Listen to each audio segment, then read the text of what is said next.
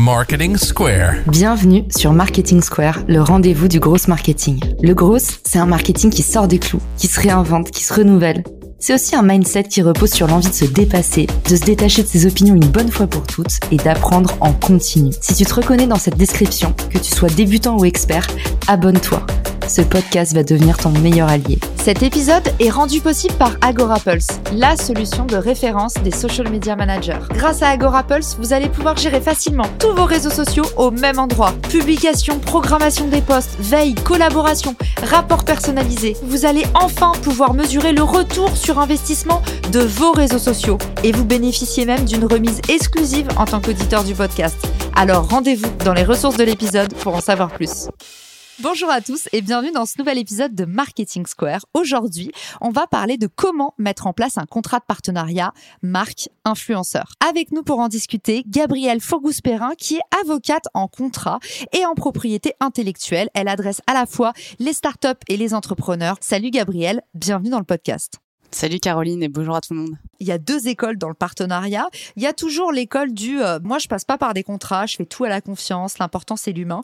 Et puis il y a l'école du au contraire, moi je suis hyper frileux et comme je me suis fait avoir deux trois fois maintenant, j'impose beaucoup de lourdeur avec des gros contrats, des protocoles. Est-ce que tu as un avis sur la question? Est-ce que c'est grave si on n'a pas de contrat de partenariat et que ça tourne au vinaigre? Alors, c'est là où justement l'intérêt d'un contrat est hyper important. Quand tu prévois en avance ce qui peut se passer, comment est-ce que tu veux que la relation se passe, qui a quoi, combien tu payes, comment est-ce que tu peux utiliser son image, pendant combien de temps, sur quels réseaux sociaux, est-ce que tu peux le réutiliser toi-même ensuite. Là, si tu le prévois à l'avance, il y a moins de chances que ça tourne au vinaigre. Donc effectivement, avoir un contrat qui prévoit toutes ces différentes modalités, ça t'évite tout ça. Moi, aujourd'hui, ce que je vais vous partager comme méthode, c'est comment est-ce qu'on va faire pour encadrer un partenariat entre une marque et un créateur de contenu. Du coup, je vais rebondir un peu sur le podcast que tu as réalisé, Caroline, avec euh, Fabien Ferreira sur comment faire des partenariats avec des marques sur TikTok. Ce que je vais dire, ça se limite pas du tout qu'à TikTok, ça concerne l'ensemble des réseaux sociaux et d'une manière générale, toute forme de partenariat qu'une marque ou une entreprise peut avoir avec un créateur de contenu. Ok, hyper clair. Est-ce que tu peux nous donner des exemples de ces collaborations pour ceux qui arrivent dans cet épisode, qui n'ont pas écouté l'épisode avec Fabien? Je vous le mettrai dans les ressources au cas où. C'est quoi les exemples les plus communs, les plus courants que tu as autour de toi? En ce moment, ce qui a pas mal la cote, c'est de passer par des influenceurs ou des créateurs de contenu. Une marque qui a très peu de visibilité sur euh, les réseaux sociaux décide de passer par euh, un créateur de contenu. Elle lui demande de lui créer, de lui faire un post ou plusieurs posts en parlant de sa marque. Ça, c'est le genre de partenariat qui est assez courant aujourd'hui et c'est important de l'encadrer, de voir, parce qu'en fait, il y a plein de conséquences avec ce genre de partenariat. Il y a plein de différentes modalités. Et du coup, c'est pas mal de coucher à l'écrit à l'avance comment est-ce qu'on va travailler ensemble, en fait? Parce que finalement, c'est un travail ensemble. Exactement, et c'est vrai qu'il faut faire attention selon les domaines et les types d'influenceurs. Il y a pas mal d'escroqueries. Moi, quand je travaillais dans les bijoux aux États-Unis, j'ai envoyé énormément de produits, même avec des contrats d'ailleurs pour certains. Et figure-toi qu'il y a beaucoup d'influenceurs qui font les morts une fois qu'ils ont reçu les produits. Voilà, l'industrie n'était pas aussi mature. Ça me rajeunit pas, mais tu vois, moi, je faisais de l'influence euh, déjà il y a 5-6 ans. Et du coup, c'était un peu les débuts. On faisait les unboxings sur YouTube, euh, tout ça. Et je me suis fait pas mal de fois avoir. Donc, euh, je suis tout oui pour cette méthode tu vas nous dérouler aujourd'hui? La méthode qu'il faut suivre pour préparer et encadrer un partenariat, c'est toujours se poser plein de questions concrètes et opérationnelles. Que tu sois du côté entreprise qui fait appel à un créateur de contenu ou du côté créateur de contenu. Il faut que tu te demandes comment est-ce que tu veux que le partenariat se matérialise? C'est quoi les objectifs? Qu'est-ce que l'une et l'autre partie doivent faire? Est-ce qu'elle doit envoyer des produits? Est-ce que l'autre partie doit réaliser un post sur tel réseau social? Plusieurs Est-ce que c'est à des heures déterminées? Qu'est-ce qu'elle doit faire exactement? Là, si tu veux, je vais te lister une série de questions que les entreprises ou les créateurs de contenu peuvent se poser pour euh, envisager un partenariat. La première question qu'il faut se poser, c'est d'un point de vue de la question de la propriété intellectuelle sur le contenu qui est créé. Est-ce que le contenu il est cédé à la marque ou pas? Si jamais tu crées un post Instagram par exemple, il est possible que le post soit protégé par des droits d'auteur. Les droits d'auteur, ça fait partie de la propriété intellectuelle. Si jamais tu la cèdes pas, l'autre partie en face peut pas l'utiliser. Tu peux encadrer déjà tout ça. Est-ce que le contenu est cédé? Quelles sont les autorisations pour quel projet? Sur quel support? Pour combien de temps? Donc tu as plein de petites sous-questions qui découlent de ce principal euh, thème. Ensuite, tu as une question qui est hyper importante, surtout avec les créateurs de contenu, ça va être la question du droit à l'image. Pendant combien de temps est-ce que l'image du créateur de contenu peut-elle être utilisée? Selon quelle modalité? Pour quel support, pour quel projet, sur quelles utilisations? Par exemple, si ton créateur de contenu, il te fait un post euh, sur euh, un nouveau service que tu proposes euh, et que finalement la boîte, elle change de business, elle fait complètement autre chose, peut-être que le créateur de contenu, il aura pas envie que son image soit associée à ça maintenant. Donc ça, c'est hyper important de le prévoir en amont. J'entends beaucoup de créateurs qui disent bah en fait c'est une super opportunité avec cette marque donc j'ai pas osé dire non. Le problème c'est que c'est exactement comme les relations, c'est qu'en fait s'il y a des non-dits de base, quelque part dans l'opérationnel va y avoir une frustration. Autant que vous soyez 100% sûr de ce que vous faites au moment où vous signez en fait dites-vous rien ne vous empêche de dire au partenaire on peut négocier des droits d'utilisation de mon image mais dans ces cas-là ce sera un budget additionnel. Et c'est tout à votre honneur justement d'être scrupuleux sur le contrat. Ça montre votre professionnalisme Exactement, tu as complètement raison Caroline. Je poursuis sur quelques autres thèmes qui peut être important d'aborder en amont du partenariat, notamment sur les modalités de la réalisation du contenu. Est-ce qu'il y a un délai qui est imposé au créateur de contenu? Est-ce qu'il a besoin de le faire valider par la marque? Ça, c'est des sujets qui sont hyper importants. À quel point est-ce que la marque, elle peut mettre son nez dedans? Puis aussi, est-ce qu'il y a des produits qui sont envoyés? Une question hyper importante aussi, tu en as parlé tout à l'heure, c'est les conditions financières c'est pas forcément payant ou euh, un partenariat, mais il faut les aborder. Est-ce que c'est un paiement qui est forfaitaire ou est-ce que c'est un paiement au nombre de vues? T'en parlais justement avec Fabien, c'est hyper intéressant. Ça, il faut en parler dans le contrat. Gabriel, petite réflexion. Je veux vraiment qu'on en parle pour les auditeurs parce que je l'ai appris récemment et c'est pas si intuitif. On est obligé de mentionner une collaboration, même s'il n'y a pas de rémunération financière. Ce qui est important, c'est de voir si le créateur de contenu, il est indépendant dans la manière dont il fait un post sur le produit. Comme je te disais tout à l'heure, si la marque, elle valide pas le contenu, qu'elle paye pas l'influenceur et que le contenu qui est fait, il vise pas forcément ce produit-là en associant la marque, dans ce cas-là, on n'est pas forcément de la publicité. Je vais te donner aussi un petit exemple. Je sais pas si tu avais suivi euh, l'affaire Nabila il y a quelques années. Elle a fait l'objet d'une amende de 20 000 euros parce que elle a d'une part sur un poste, euh, alors je crois que c'était euh, Snapchat à l'époque, elle a vanté les services de formation au trading qui étaient proposés par un site spécialisé dans la vente et l'achat de Bitcoin. Et justement, elle n'avait pas précisé que le contenu était sponsorisé par ce site de trading qu'elle mettait en avant. Et en plus de ça, elle avait pas présenté correctement les caractéristiques du service et les résultats qui étaient attendus euh, pour son utilisation. En fait, elle promettait qu'avec ce service, c'était assez facile de gagner de l'argent. Elle avertissait pas sur les risques que pouvait présenter l'investissement dans les cryptos. Dans cette situation-là, elle faisait un poste qui visait expressément un service. Elle n'avait pas précisé qu'elle était sponsorisée et là, elle a fait l'objet d'une amende. Effectivement, il y a des univers qui sont beaucoup euh, plus sensibles que d'autres, hein, et particulièrement effectivement l'univers financier.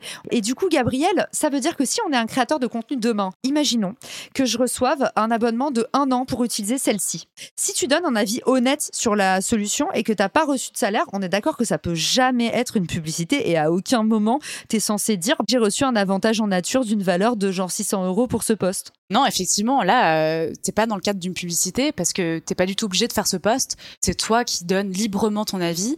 C'est juste un avis et effectivement, euh, c'est la liberté d'expression d'émettre un avis sur un produit ou une expérience que tu as vécue. On rentre pas dans ce cadre a priori. Eh ben, tu vois, comme quoi, ça me fait du bien d'avoir ton avis, Gabriel, et ça tord le coup euh, aux idées reçues parce que moi, ça fait un an qu'on m'a dit, en fait, euh, même si tu reçois un avantage en nature et que tu parles après de la marque du produit, du service, tu es obligé de mentionner que c'est un sponsoring et je trouvais ça un peu fort de café parce qu'en soi, pour tester un produit, c'est aussi normal que à minima, on donne accès au produit que tu dois tester, tu vois. Exactement. De temps en temps, des petits avantages comme ça qui représentent pas des sommes astronomiques. Normalement, on rentre pas dans ce cadre cadre-là. Alors Nabila, c'est une énorme influenceuse et tu sais quoi, quand tu me dis 20 000 euros, je me dis, mais quand on connaît les salaires mirobolants que reçoivent ces influenceurs pour euh, des posts, des stories, on se dit 20 000 euros, c'est peanut. À l'échelle d'un petit créateur, Gabriel, à quoi ça correspond comme risque de se faire pincer et de pas avoir indiqué que euh, le post était sponsorisé ou la story TikTok? Alors honnêtement, ça va vraiment dépendre, enfin au cas par cas. Là, dans la situation de Nabila, c'est la DGCCRF. La DGCCRF, c'est une autorité qui régule tout ce qui est consommation et concurrence. Là, en l'occurrence, euh, c'était vraiment la consommation qui était visée. Et ces acteurs-là ils vont en général discuter avec toi en amont et c'est au titre d'une transaction, donc c'est une discussion et un accord entre les parties pour dire quelle amende va être infligée avant éventuellement de saisir les juges. Parce que sinon, le procureur de la République peut intenter une action pour que l'influenceur aille devant les juges. En général, on en reste au stade de la DGCCRF. Le montant dépend vraiment de ce que tu as pu poster comme euh, post. Est-ce que c'était sur un sujet hyper réglementé, par exemple l'alcool, et que tu es sur TikTok, euh, ta cible c'est plein d'enfants et que tu dis allez-y, euh, prenez plein d'alcool, c'est génial. Là, effectivement, on comprend que la sanction soit plus élevée. Ça m'étonne pas effectivement. du coup, pour tous ceux qui sont convaincus au terme de cet épisode que en fait c'est plus malin de faire appel à un avocat pour rédiger un petit contrat, quitte à ce que en fait euh, pour ceux qui ont des budgets limités, on leur dit évidemment hein, l'idée c'est d'avoir un template et après vous n'avez pas besoin de la signature d'un avocat, mais au moins avoir une fois votre programme influenceur qui est bien cadré pour être sûr en fait euh, que vous puissiez même envoyer un symbole de sérieux aux influenceurs et éviter de vous faire avoir. Hein. Parfois juste le fait d'envoyer un contrat, bah, vous allez peut-être avoir moins d'arnaques et peut-être que ça va en dissuader certains. Combien ça coûte concrètement, Gabriel? Est-ce que c'est à la hauteur de toutes les bourses? Comment est-ce que vous fonctionnez, vous? Effectivement, avoir un template, c'est pas mal, sachant qu'il faut l'adapter au cas par cas parce que tu vas pas négocier les mêmes euh, points en fonction de ton partenaire. Ce qu'il faut avoir à l'esprit, c'est qu'un contrat, c'est pas du tout obligatoire. Donc pas de pression là-dessus. Ça permet juste d'être un outil pour te sécuriser.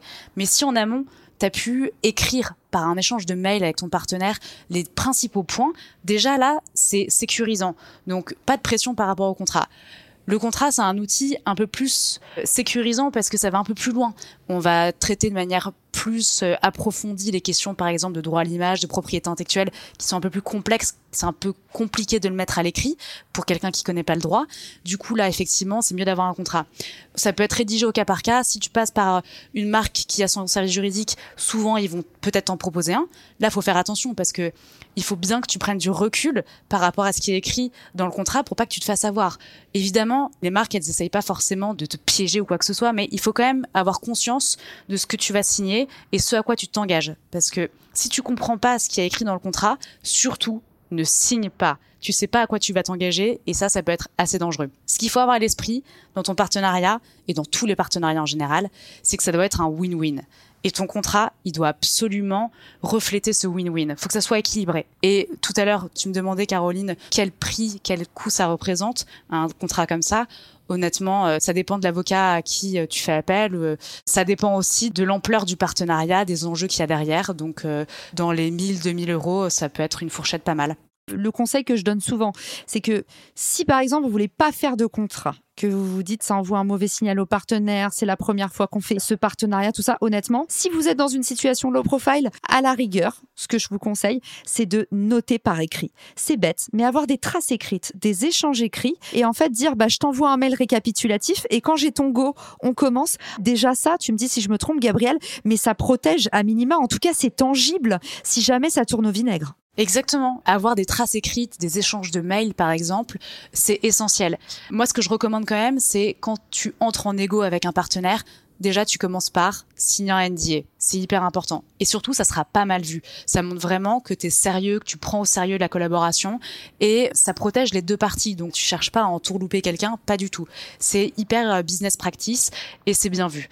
Ensuite, une fois que tu as signé ce NDA, tu peux rentrer dans plus de détails de la collaboration en te sentant déjà un peu protégé et que l'autre aussi se sente protégé. Donc c'est important. Vous pouvez rédiger des mails une fois que vous avez passé des calls, vous avez eu des rendez-vous pour faire un résumé de ce que vous êtes dit, ce sur quoi vous êtes d'accord. Déjà ça, ça peut servir de preuve si jamais on arrivait jusqu'à un contentieux, les juges pourraient lire ces échanges de mails pour savoir sur quoi se base le partenariat, comment est-ce qu'il était prévu entre les parties. Ça sert aussi, avant d'arriver jusqu'au juge, si jamais, dans le cadre de l'exécution du partenariat, on sait plus trop où est-ce qu'on en est, on sait pas comment on avait prévu de faire ça, bah là, justement, on va pouvoir se rattacher à ces mails. Donc, ouais, avoir des écrits, c'est hyper important. Et puis, si au terme du premier, deuxième, troisième partenariat qui s'est bien passé, vous vous dites, j'ai un peu envie de passer la seconde, comme je commence à engranger euh, beaucoup de ventes et puis potentiellement engranger des frais aussi pour développer ce programme, bah, ça peut valoir le coup de se baquer. Et puis là, vous avez vu, ça peut être intéressant de faire euh, structurer ce contrat avec un avocat et faire en sorte évidemment